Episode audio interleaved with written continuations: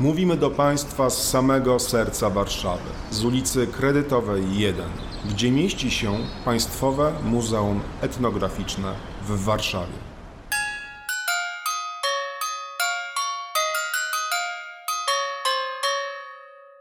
Witamy w drugiej odsłonie świątecznego podcastu Państwowego Muzeum Etnograficznego w Warszawie.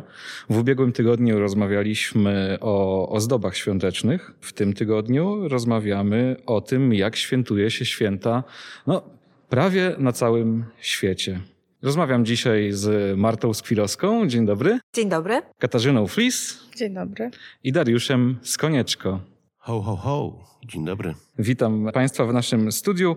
Nie będziemy być może mówić o całym świecie, ale zajmujecie się Państwo Meksykiem, Azją i Afryką. I właśnie, ja bym chyba zaczął tak przewrotnie troszkę yy, od Afryki. Znaczy przewrotnie dla mnie, bo mi się zawsze wydawało, że święta to czas zimowy. Mi osobiście ze świętami się zawsze kojarzyły przede wszystkim takie atrybuty jak śnieg, właśnie renifery, lodowe sople. Wszystko to, czego w Afryce wydaje mi się spotkać jest co najmniej trudno.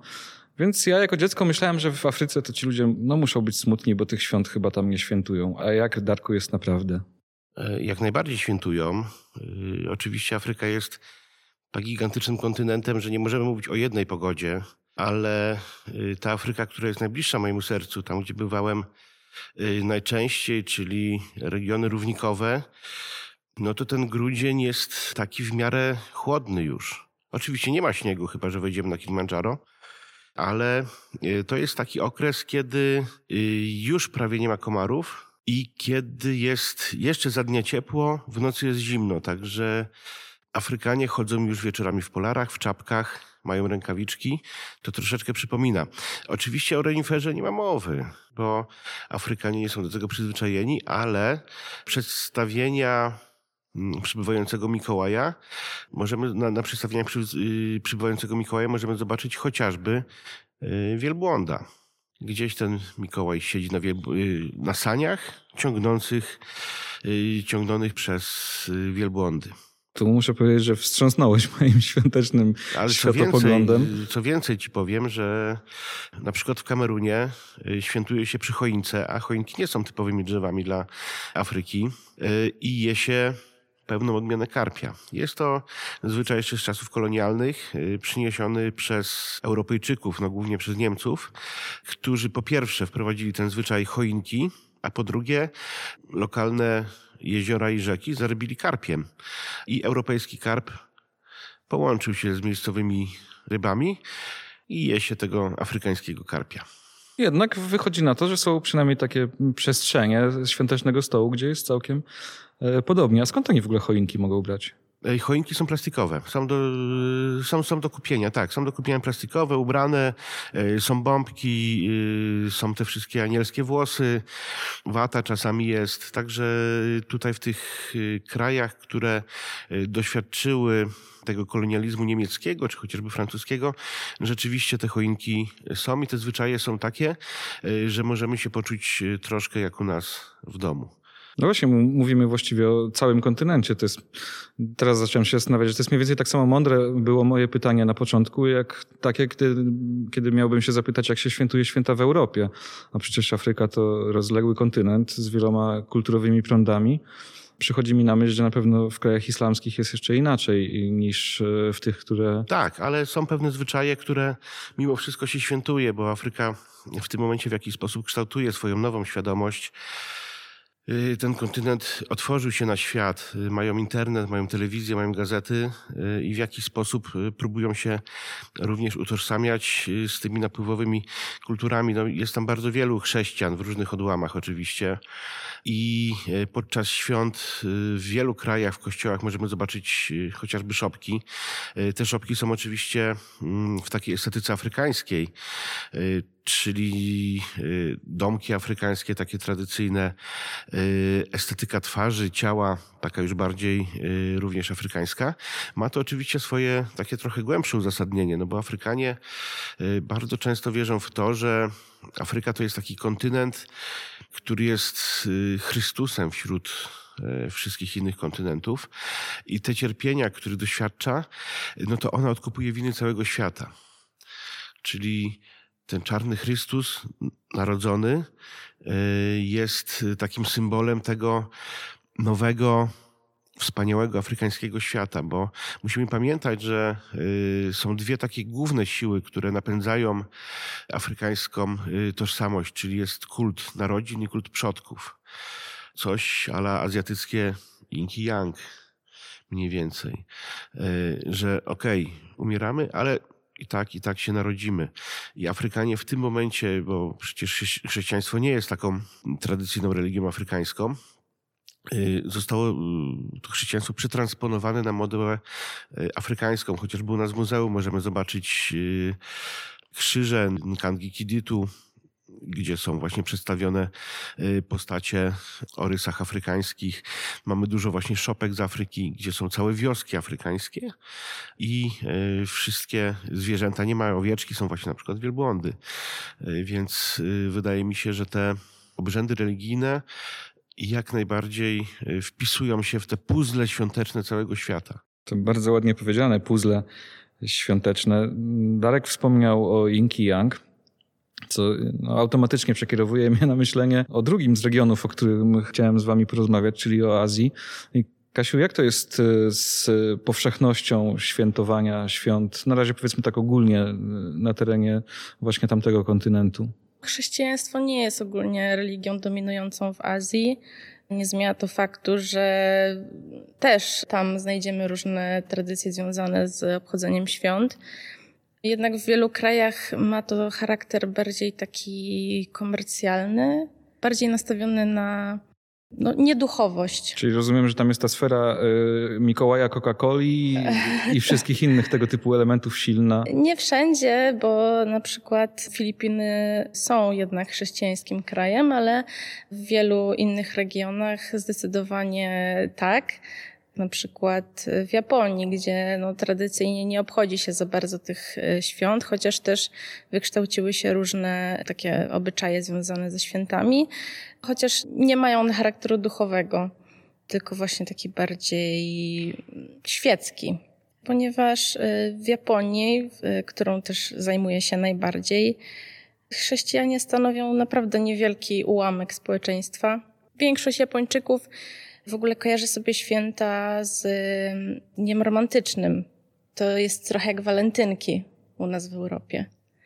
To znaczy, jest to dzień, w którym to pary się spotykają. To ma zazwyczaj miejsce y, w Wigilię. Pary się spotykają, idą sobie na jakąś kolację, wymieniają się prezentami i właśnie nie ma to za bardzo charakteru duchowego. Słyszałam taką e, opinię, chociaż nie wydaje mi się, żeby były badania na ten temat, że wielu Japończyków e, utożsamia sobie w ogóle świętego Mikołaja jako taką centralną figurę związaną ze świętami Bożego Narodzenia, może niekoniecznie myślą o Jezusie, a nawet czasami święty Mikołaj może być y, mocno łączony z kolonelem Sandersem z KFC. No właściwie kolorystyka podobna. Tak, KFC odgrywa bardzo kluczową rolę, jeśli chodzi o święta w Japonii ponieważ to jest główna tradycja najbardziej y, obecna wśród Japończyków, to znaczy jedzenie KFC na święta. To chyba dobra reklama dla KFC. Właśnie ma to, ma to duży związek z marketingiem, ponieważ yy, jest nawet taka legenda związana z tym, jak to, jak to powstało, y, jak ta tradycja się narodziła. Po prostu KFC wykorzystało pewną lukę, jako że chrześcijaństwo jest dość rzadkie w Japonii zorientowali się, że mamy tutaj jakieś święto, które trochę przyszło z zachodu, nie mamy żadnych tradycji takich rodzimych, no to trzeba coś wymyśleć, można to jakoś wykorzystać. No i e, jest legenda, e, zresztą przytaczana nawet przez rzeczniczkę KFC w Japonii, że menadżer pierwszego KFC w Japonii w latach 70. usłyszał obcokrajowców, podejrzewam, że byli to Amerykanie, narzekających, że będzie im bardzo brakowało indyka na święta. I wtedy wpadł na pomysł, w zasadzie nawet y, obudził się w środku nocy z genialnym pomysłem, że to kurczak może zastąpić indyka i że można sprzedawać świąteczne zestawy, świąteczne kubełki. I ten zwyczaj, rozumiem, jest y, żywy dzisiaj? Tak, jest bardzo powszechny. Aha. Y, Znalazłam informację, że jedna trzecia rocznych dochodów KFC w Japonii to są właśnie świąteczne zestawy.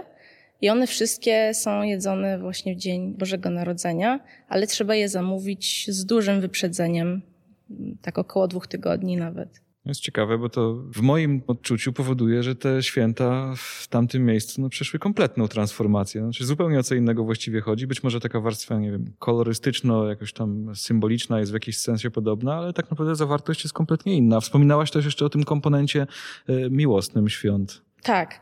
Próbowałam y, dowiedzieć się, jaki, w jaki sposób y, święta Bożego Narodzenia właśnie stały się takim, a w zasadzie Wigilia stała się takim romantycznym momentem w roku. Nie znalazłam y, jakiejś takiej jednoznacznej odpowiedzi, ale nie zmienia to faktu, że to jest bardzo częsty zwyczaj. Myślę, taka jest moja teoria, że może mieć to związek ze światełkami, które nadają taką romantyczną atmosferę ponieważ często jednym z punktów programu właśnie takich spotkań par jest właśnie podziwianie światełek, ponieważ w Japonii, szczególnie w dużych miastach, pojawiają się iluminacje świąteczne, no i one nadają takiego klimatu romantycznego. Więc być może tutaj jest jakiś trop do Japonii myślę, że za chwilę wrócimy. Ja dzisiaj będę troszkę jak taki święty Mikołaj, który musi przez e, jeden wieczór cały świat oblatać, bo jak słyszałem o tych kolorach, iluminacjach, to jest coś, co mi się jednoznacznie kojarzy e, no, z Meksykiem. I to jest drugi z krajów, o, którym, o których ja szczerze mówiąc tak nigdy się nie zastanawiałem, ale raczej myślałem, że on nie jest z tego świata, miejsc, gdzie Boże Narodzenie świętuje bardzo mocno. E, Marto, wyprowadź mnie z błędu, jeśli się mylę. Boże Narodzenie się świętuje, ale zupełnie myślę troszkę, znaczy, może nie zupełnie, ale jednak e, w inny sposób. Te iluminacje są zupełnie współczesne. Chociażby świadczy o tym wielkie lodowisko, które od pewnego czasu w Meksyku, gdzie teraz są w ciągu dnia 23 stopnie powiedzmy, tak mniej średnio, wielkie lodowisko e, na placu Plaza de la Constitución w mieście Meksyk. To jest jeden z największych placów w ogóle na świecie. No i tam jest ogromne lodowisko i faktycznie ono wieczorem jest podświetlone. A teraz oczywiście no, są też e, mniej więcej od e, drugiej połowy XX wieku jest bardzo dużo takich wpływów amerykańskich, czyli nie wiem, gałązkie jemioły, wieńce z jemioły, światełka, dekorowanie domów. Ja pamiętam, widziałam ogromnego, dmuchanego Mikołaja na saniach, na, na domu. Tam są takie niskie domki jedno, jednopiętrowe ale jest w miarę cicho. E, głośno jest i wesoło. Oczywiście nie w całym Meksyku, to zależy od regionu. Mniej więcej na 9 dni przed Bożym Narodzeniem, od około 16 grudnia do 24 grudnia, bo jest to tak zwany czas Las Posadas, czyli posada z hiszpańskiego, to jest gospoda, miejsce schronienia, a posar odetchnąć, spocząć. I to nawiązuje do tułaczki Józefa i Marii z Nazaretu do Betlejem przez dziewięć dni, którzy szukali schronienia. No i co się dzieje, że grupy wędrowców czy korowód ludzi, dzieci przeważnie, wędruje od domu do domu i właśnie prosi o takie, e, o takie schronienie. Nie jest to już bardzo typowe dla Meksyku, ale, ale miało, miało to miejsce. No i cóż, dzieci wówczas proszą o różne datki, a zwieńczeniem tego wieczoru, i to trwa tak przez dziewięć dni, jest piniata. E, prawda? Bardzo znany chyba teraz e, współcześnie. Ja zawsze kojarzyłem z urodzinami Tak, tak, tak, raczej. ale to jest zupełnie nieurodzinowe. E, piniata tradycyjna Została wprowadzona właściwie już w XVI wieku, bo trzeba pamiętać, że Meksyk i w ogóle kraje Ameryki Łacińskiej, no to są krajami, gdzie były bardzo mocne misje, czy Franciszkanów, Augustianów, czy Jezuitów. I one, e, te kraje podlegały no, nie tylko e, kolonizacji hiszpańskiej czy portugalskiej, ale kolonizacji religijnej. E, więc synkretyzm religijny jest bardzo mocno zakorzeniony w krajach Ameryki Łacińskiej. I symbolem właściwie świąt Bożego Narodzenia, który przeszedł zupełnie też do takich obchodów popularnych, właśnie o, o tym, co mówisz, urodziny na przykład, prawda? Była piniata, piniata związana z Bożym Narodzeniem w kształcie ogromnej kuli, przeważnie to był gliniany garnek obklejony papierem e, z siedmioma takimi konicznymi, stożkowatymi rogami, które symbolizowały siedem grzechów głównych. I tą piniantę trzeba było rozbić, a z niej wylatywały słodycze, różne drobne podarki, które były symbolem łask bożych. A więc ten kontekst religijny w tej piniacie jest taki jak najbardziej widoczny. I to ma miejsce mniej więcej od 1528 roku, kiedy po raz pierwszy przeor klasztoru Diego de Soria w mieście Acolman, tam jest przepiękny klasztor, właściwie zainicjował ten zwyczaj. Jest tam, przed tym klasztorem znajduje się, pamiętam, pomnik osoby, która tę piniatę tym kijem e, rozbija i walczy e, z siedmioma grzechami. A dziś, dziś to jest praktycznie częścią każdych urodzin, nawet wieczorów kawalerskich czy panieńskich. Cały czas się zastanawiam nad tym y, jak trzeba wielką mieć fantazję, żeby wziąć wielki e, ceramiczny garnek e, i, bo jak rozumiem, on też musi zostać rozbity. Tak, on musi zostać rozbity, natomiast dlatego e, ceramiczny, gliniany, bo glina, glina łatwo rozbić, prawda? Dzisiaj oczywiście ta glina jest zastępowana papierem, to znaczy tworzy się te piniaty w technice papier maché, czyli w Meksyku znanej technice jako kartoneria, czyli na przykład bierzesz sobie balon, pompujesz go, obklejasz za zakręcasz, obklejasz kolejnymi warstwami papieru, łącząc te warstwy papieru klajstrem, czyli klejem z mąki i wodę. Jest bardzo dobry klej, e, dobrze łączy. Wycinasz potem otwór, wsypujesz to, co masz wsypać do środka i nadajesz formę albo kuli, albo zwierzęcia, albo bardzo popularne są postaci z bajek dla dzieci. Może też mieć formę Mikołaja. W czasie pandemii e, koleżanka przysłała mi z Meksyku piniatę w formie koronawirusa. Czyli charakteryzują się dystansem do życia. Tak, tak, bardzo dużym dystansem, ale też Meksyk jest taki, że właściwie kultura meksykańska jest taka, że bardzo szybko łapie różne elementy kulturowe, które się dzieją e, i to jest bardzo też widoczne w tej sztuce efemerycznej tak zwanej do czego należą właśnie piniaty. Ale wspomniałaś też o tym, że ten komponent zimna również dla nich jest y, istotny, bo przepraszam, ale cały czas świdruje mi umysł to lodowisko w temperaturze dwudziestu kilku stopni. Oni tego nie mają, więc to jest, e, więc to jest myślę taka po prostu dla nich zabawa. Meksykanie kochają świętować, kochają się bawić. E, zresztą Octavio Paz świetnie pisał, że jesteśmy narodem rytualnym. I ten rytuał, e, czy w formie to będą zabawy świeckie, czy religijne, czy jakiekolwiek inne, właściwie jest obecny w każdej części ich życia. I lodowisko, e, jakkolwiek zabawa dla dzieci, też jest taką formą. Czy tęsknią za zimnem? Są regiony w Meksyku, gdzie w nocy jest naprawdę zimno i to są górzyste rejony Chiapas. W ciągu dnia powiedzmy e, masz, nie wiem, 20 stopni, e, na Yucatanie przecież jest 30 parę ale w ciągu nocy w tych górzystych terenach spada temperatura. Ja sama pamiętam, będąc w Meksyku i spędzałam święta w Meksyku, temperatura w grudniu w nocy spadała do 5 stopni, do 0 stopni, w ciągu dnia było 20, e, 18. Ja bardzo marzłam w, w nocy, ponieważ tam są domy nieogrzewane, nie mają izolacji, okna mają, e, są przewiewne. I jest ten komponent zimna, ale myślę, że takiego obcokrajowca jak ja, chociaż jak spada temperatura do 10 stopni, to potrafią chodzić już w kurtkach puchowych. No to jest wszystko kwestia subiektywnego odczucia, jaką temperaturę i też z jakiej startujemy, bo jak w ciągu dnia jest bardzo ciepło. Kiedy zaczęłaś tak e, przedstawiać to, jak to wszystko wygląda, to odniosłem wrażenie, że te święta w Meksyku są takie raczej na wesoło. Są na wesoło, chociaż mówię, Posadas to jest bardzo taka tradycyjna część obchodów i już w niewielu tak naprawdę częściach Meksyku spotykana. Teraz te święta bardzo się zamerykanizowały a właściwie miasto Meksyk, praktycznie tak jak i Warszawa, wyludnia się na święta Bożego Narodzenia. E, nie ma tam wigilii jako takiej i też to jest spowodowane pewnym e, zwyczajem, który wprowadził jeden z papieży w XVI wieku, dlatego że uznano, że tak, dla tak ogromnego kraju, gdzie musi być post, nie dostarczy się ryb. Wprowadzono dyspensę na post, e, ale ludzie i tak dopiero mniej więcej te kolacje jedzą od godziny 12. Czasem się chodzi na tak zwaną misa de gallo, czyli taką naszą pasterkę, i potem się je. Je się dosyć późno, je się indyka w sosie pikantno-słodkim, w sosie mole czekoladowym, chyba bardzo znany również, znaczy pewnie i u nas też jest dosyć znaną taką potrawą tradycyjną. E, je tamales, to są takie zawiniątka w liściach z kukurydzy, w środku są farsze z mielonej kukurydzy, z fasolą, z mięsem. Czyli jak widać, to e, no, też nie jest zupełnie postne danie, ale mówię, oni czekają do tej dwunastej. Natomiast, tak jak wspomniałam, miasto się wyludnia, dużo Meksykanów, jeżeli tylko może, wyjeżdża z kraju, przeważnie jadą na południe, gdzie wówczas jest ciepło czyli Oaxaca, gdzieś wybrzeże, Yucatan, e, gdzie mogą odpocząć. Ciekawym elementem, właściwie takiej, o której wspomniałeś, chyba takiej wesołości, takiego trochę rozluźnienia, e, jest to, że na przykład dekorują swoje samochody jakimiś elementami świątecznymi.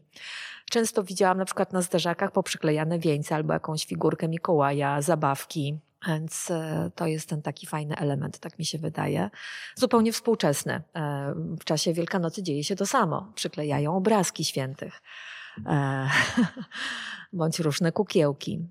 Bardzo mnie cieszy, że opowiedziałaś nam o daniach, które y, się je w Meksyku podczas świąt, bo nie ukrywam, że to jeden z moich bardziej ulubionych tematów kołoświątecznych i już wiemy, że w Japonii kurczaki nam święcą triumfy.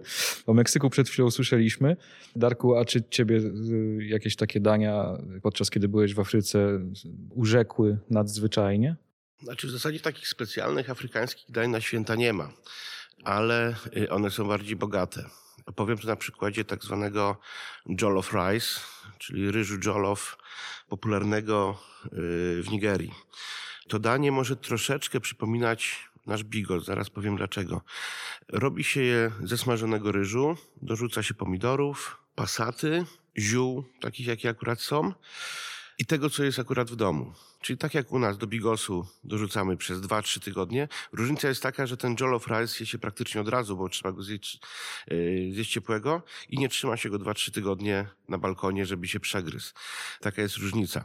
Yy, różnica jest też taka, że po prostu te wszystkie yy, dania, jak na przykład zimbabweńskie sadzaniama, czyli takie pire z mąki kukurydzianej plus mięso, to, które akurat jest, to się je na co dzień, ale w święta je się go więcej, bo święta to jest czas wyjątkowy.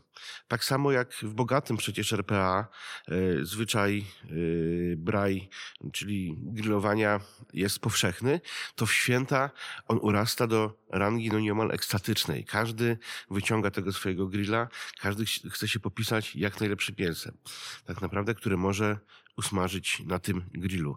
E, ja najlepsze, jakie jadłem, to było mięso akurat z impali i rzeczywiście było to podczas, e, no w okresie świątecznym powiedzmy, bo e, trzeba pamiętać, że w Afryce też jest tak, że te święta to nie są te trzy dni, 24, 25, 26. Bardzo często jest tak, że to jest no chociażby tak jak w Ganie, prawie cały miesiąc, od początku grudnia aż do końca tego grudnia. Jest to połączone y, ze zbiorami y, kakao. Wtedy się właśnie w grudniu zbiera w Ganie kakao. No i wiadomo, zbieramy kakao, sprzedajemy je, jest radość, są pieniądze, kupujemy sobie prezenty i prezenty przynosi nam Mikołaj. Tylko w Afryce też czasami jest tak, że ten Mikołaj jest przewrotny. Na przykład jest taki e, zwyczaj pochodzący z Liberii, ale teraz rozpowszechniony troszeczkę na e, całą zachodnią Afrykę. Pojawia się postać, którą Afrykanie nazywają Old Man Bajka, czyli staruszek bajka. Przebrany za Mikołaja, na czerwono, broda, tak jak u nas. Tylko, że on się pojawia i on chce prezentów. Chodzi od domu do domu, chodzi po ulicach i domaga się prezentów czasami bardzo natarczywie ten prezent trzeba mu dać. Jeżeli damy mu prezent, no to znaczy, że zrobiliśmy coś dobrego. Jak on już nazbiera tych prezentów, no to on wtedy dopiero rozdaje te prezenty dla społeczności. To, co jest właśnie ważne w Afryce i można to e, zauważyć chociażby przez pryzmat świąt, że te prezenty, które się daje jeden drugiemu, że one idą potem na potrzeby społeczności. Że bardzo rzadko jest tak, że prezent, który wręczam, nie wiem, ja tobie, ja Marcie, że on jest bezpośrednio dla Marty. Zazwyczaj ten prezent jest dla społeczności. Jeżeli są to prezenty osobiste, to są związane yy, na przykład z ubraniami. I co ciekawe, bardzo często takim ekskluzywnym prezentem, który można dać, żeby kogoś wyróżnić, to się daje skarpetki. Skarpetki w Afryce są towarem deficytowym.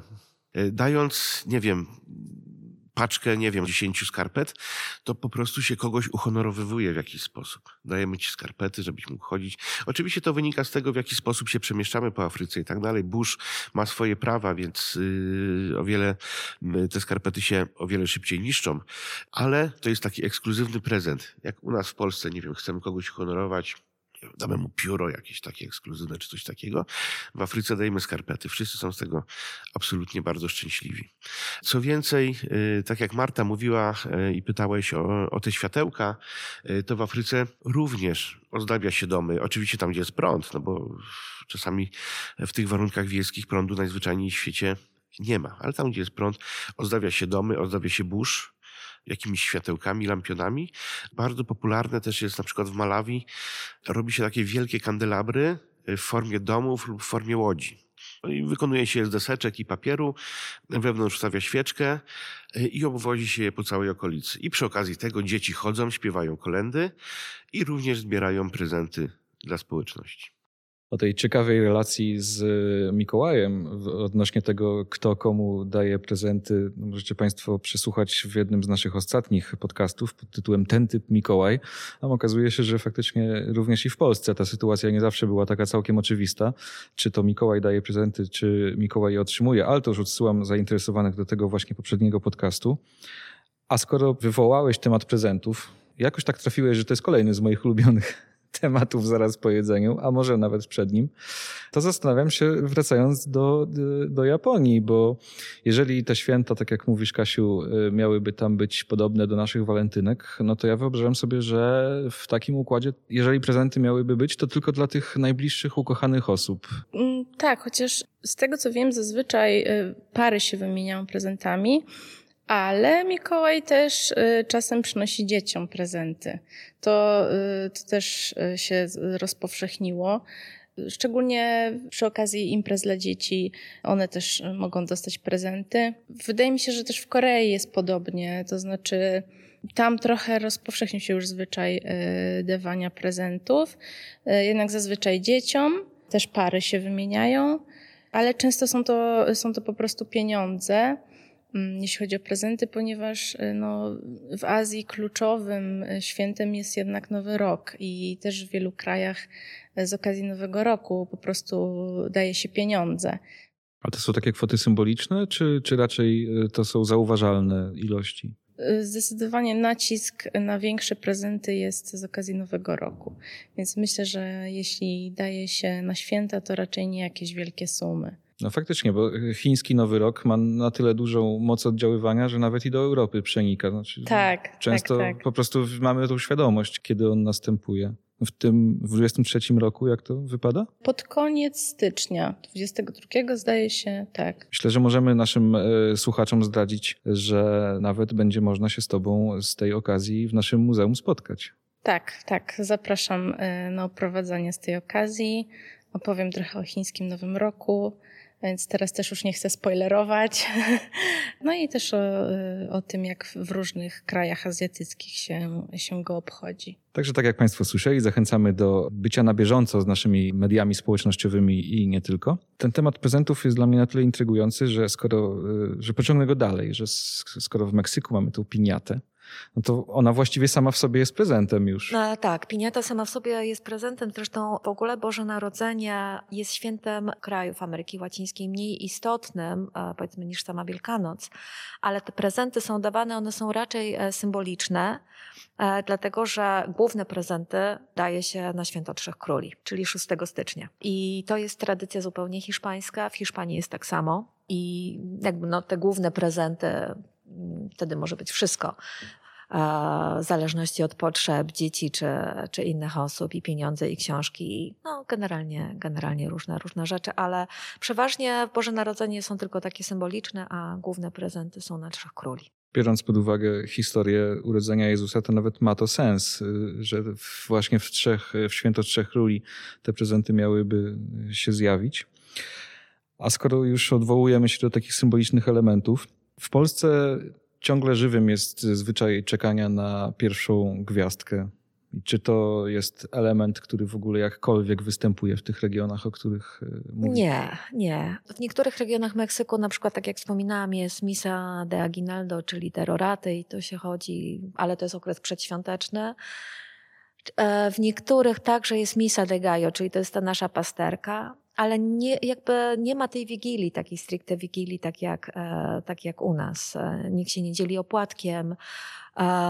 Nie ma choinki. Jeżeli jest choinka, no to, e, no to jest ona przeważnie ze Stanów Zjednoczonych przywożona, jest droga. No teraz jest łatwa i dostępna, można ją kupić, czy plastikową, czy świeżą. Istotniejszym kwiatem, rośliną jest poisencja, czyli nasza tak zwana gwiazda betlejemska. Zresztą wywodzi się z Meksyku i z południowych terenów e, Gwatemali. Ten kwiat, ta roślina która jest rośliną gruntową i właściwie można ją spotkać w tym czasie e, na skwerach. E, kwitnącą pięknie. Te podkwiatki wybarwiają się na czerwono, więc na tle tych zielonych liści tworzą taką gwiazdę betlejemską. Ale co ciekawe, ja sobie zanotowałam, to ma w ogóle też nazwę rdzenną, z języka Nahuatl i to jest Quetzalcoatl, czyli no, gwiazda betlejemska, u nas znana jako wilczomlecz, nadobny albo piękny. A dlaczego poisencja? Dlatego, że w XIX wieku, trochę tak przeszłam E, chyba do innego tematu zboczyłam, ale dlatego, że to jest taki e, bardzo świąteczny symbol w Meksyku. I w XIX wieku e, roślinę tę odkrył pierwszy dyplomata amerykański, pierwszy ambasador Stanów Zjednoczonych w Meksyku, który właśnie nazywał się Joel Roberts Poinsett. Przewiózł tę roślinę do Stanów Zjednoczonych. E, właściwie z rośliny gruntowej stała się rośliną doniczkową, która, uwaga, jest najbardziej rozpowszechnioną i uprawianą rośliną w doniczkach na świecie. Chociaż jej uprawa wcale do prostych nie należy. Tak, tak. A roślina te właśnie z terenów południowego Meksyku i Gwatemali podczas swojej wędrówki, tak się przypuszcza w XVI wieku, przenieśli Aztekowie właśnie w centralne rejony Meksyku i północnej, północnego stanu Guerrero. No jak zauważyłem o tej uprawie właśnie z tego powodu, że teraz wreszcie wiem, dlaczego tak trudno utrzymać przy życiu jest tą roślinkę w naszych ona, tak, Ona wymaga dosyć sporo wody, ale w Hiszpanii na przykład e, jest to symbol szczęścia i koniecznie trzeba darować e, tę roślinkę wszystkim w rodzinie. Bardzo dobrze, że sobie tak skaczemy po tych świątecznych tematach. E, jakoś spodobała mi się ta koncepcja, że będziemy wędrować po świecie, tak jak ten święty Mikołaj. Skoro mówiliśmy o prezentach, no to jest też ten moment, kiedy no czegoś tam się generalnie życzy. Nie wiem, jakie wy macie odczucie, ale ja mam takie wrażenie, że w Polsce jednym z dominujących, e, jedno z takich dominujących życzeń to życzenie spokojnych świąt. Co pewnie dużo mówi o tym, jakie życie prowadzimy, ale tak się zastanawiam, czy może spotkaliście się z jakimiś takimi dominującymi życzeniami w tych miejscach, którym najczęściej się przyglądacie? To znaczy, czy właśnie na przykład... Feliz Navidad. Pierwsze, czym myślę, to po prostu Merry Kurisumasu w japońskim, czyli po prostu Merry Christmas. Nie sądzę, żeby jakieś takie głębsze życzenia raczej się pojawiały, przynajmniej nie w Japonii. Nie wiem, jak to wygląda, y, jeśli chodzi o życzenia na Filipinach, ale myślę, że tam może być to bardziej pogłębione, no bo jednak tam ogromną y, większość stanowią właśnie y, chrześcijanie i, i katolicy. Też jak wspomniałeś o pierwszej gwiazdce, o gwieździe betlejemskiej, tam y, główną dekoracją są takie e, lampiony w kształcie gwiazdy na bambusowych tyczkach. I właśnie to ma y, nawiązywać do, do tej gwiazdy, która prowadziła Trzech Króli. Mm, więc y, myślę, że, że to tutaj jest też dość znaczące. Bo jednak na przykład w Japonii czy, czy, czy nie wiem, w Korei dekoracje są po prostu, no nie wiem, czy to dobrze zabrzmi, ale ściągnięte z zachodu. No, mamy choinki e, świętego Mikołaja, chociaż e, w Korei święty Mikołaj też nie zawsze wygląda tak, jak my sobie wyobrażamy bo zdarza się, że jest przedstawiany w takich zielonych lub niebieskich szatach, z tradycyjnym koreańskim kapeluszem na głowie, więc to też jest takie dość nieoczywiste. Mm, wydaje mi się, że y, w wielu y, azjatyckich krajach mm, jest gdzieś jakiś taki lokalny smaczek w tych, w tych tradycjach. Czymś się różnią od tego, jak, jak my sobie wyobrażamy święta. Tak jak mówiłam, że na Filipinach święta Bożego Narodzenia odgrywają ważną rolę. Wydaje mi się, że jest sporo takich podobieństw do Polski, w takim sensie, że też y, zaczyna się przygotowania do świąt wcześniej, to znaczy 16 grudnia y, idzie się na pierwszą poranną mszę, y, właśnie tak jak u nas są roraty, a w Wigilię idzie się właśnie na pasterkę, nazwijmy to, e, na taką mszę. E, I później odbywa się uczta. No, myślę, że możemy nazwać wigilijna. Y, chociaż y, potrawy akurat są zupełnie inne. Też nie, nie zachowuje się tego postu, bo, ponieważ jedną z potraw jest na przykład pieczona świnia. Taka Więc- w całości? Wydaje mi się, że tak. W Meksyku też się je pieczoną świnkę, niestety. Ja jeszcze wtrącę, bo w Afryce te życzenia są takie, yy, odnoszę wrażenie, nie zastanawiałem się nad tym do momentu, do którego nie zadałeś tego pytania, ale yy, te życzenia są chyba bardziej związane z jakimś błogosławieństwem, typu oby Bóg był z tobą, Maryja, żeby była z tobą, żeby tobie się dobrze działo, coś takiego bardziej, takie błogosławieństwo niż życzenie. Czyli raczej poszukiwania jakiegoś takiego wstawiennictwa, można powiedzieć, Tak. w, w tych Coś takiego, życzeniach. dokładnie. Aha. Znaczy wiesz, no, w, w Afryce te święta są takie bardzo, ale z tego co dziewczyny mówią, no, bardziej w Meksyku, one są takie bardzo ekstatyczne, tam jest dużo muzyki, tańca, naprawdę dzieje się, kurz, pył, to wystawne jedzenie i to, co jest, o czym wspomniałem, czyli ta społeczność, cała społeczność się bawi. To nie są święta, tak jak u nas można powiedzieć, że święta są rodzinne, tak? Tam są święta, tam się całe wioski bawią razem. Nie ma tak, że w każdym domku inna rodzina ma swoją choinkę, yy, ma swojego Mikołaja i tak dalej. Nie. Tam się bawią całe wioski razem i świętują. Czy to jest zachowanie typowe dla tych świąt, czy po prostu taki jest y, model społeczny? Myślę, że to, yy, to wynika z afrykańskiego psyche. Czyli oni jeszcze nie żyją w, takim, w takiej izolacji czasami w grupach, jak y, nam się to w Europie Nie. zdarza. Nie, nie, nie, nie, nie. To, to dopiero się kształtuje, ale szczęśliwie widzę, że kształtują tą swoją nową rzeczywistość XXI-wieczną coraz częściej na swoją modłę i tego im życzę, żeby szli swoją drogą. Myślę, że jeżeli mogę dodać to, co Darek mówi, to trzeba zawsze pamiętać, że inaczej w takich kulturach będą świętować w miastach, a inaczej na wsiach. Jakby te tradycje, prawda, będą, będą różne. Miasto zawsze będzie bardziej popkulturowe, bardziej będzie czerpało może jakieś inspiracje czy wpływy e, z ościennych nawet e, państw. Bardziej metropolitarnie, a, a jednak na wsi czy w regionach. Zdecydowanie ten świat miejski i wiejski bardzo się od siebie różnią, ale gdzieś tam jakiś wspólny mianownik można znaleźć. No oczywiście, no tutaj trzeba mieć na względzie, że posługujemy się no, gigantycznymi wręcz uogólnieniami w tak szybkiej rozmowie, która dotyczy tak wielkich połaci naszej kuli ziemskiej, ale ja sobie to tłumaczę tak, że tak jak ten święty Mikołaj w saniach leci i wszystko widzi z góry, tak myśmy też dzisiaj taki zrobili. Szybki rzut okiem tylko z góry. Bardzo mi się spodobało, Darku, to co mówisz w tych życzeniach. Myślę, że myślę, że to jest również to, czego i my sobie nawzajem możemy życzyć e, i spoglądać właśnie na tą Afrykę, żeby też chyba troszkę tutaj żyć bardziej jako, jako grupy, jako społeczność, e, oglądać się na drugą osobę, która jest blisko nas, a nie tylko cały czas e, na siebie. Drodzy Państwo, dziękujemy za kolejną e, wizytę w, naszym, e, w naszej podcastowej serii. E, Tak jak słyszeli Państwo, zapraszamy na wydarzenia w Państwowym Muzeum Etnograficznym w Warszawie. W styczniu również będzie ich wiele pomiędzy różnymi. Będziecie mogli się spotkać z Katarzyną Flis, która opowie Wam właśnie o chińskim Nowym Roku. Dariusz, z tego co wiem, również będzie czekał na, na naszej Ja będę mówił o wodzie, która płynie i błogosławi. Drodzy Państwo, jeszcze raz spokojnej końcówki y, świąt i wszystkiego dobrego w nowym roku. Do usłyszenia i przede wszystkim do zobaczenia w Państwowym Muzeum Etnograficznym w Warszawie.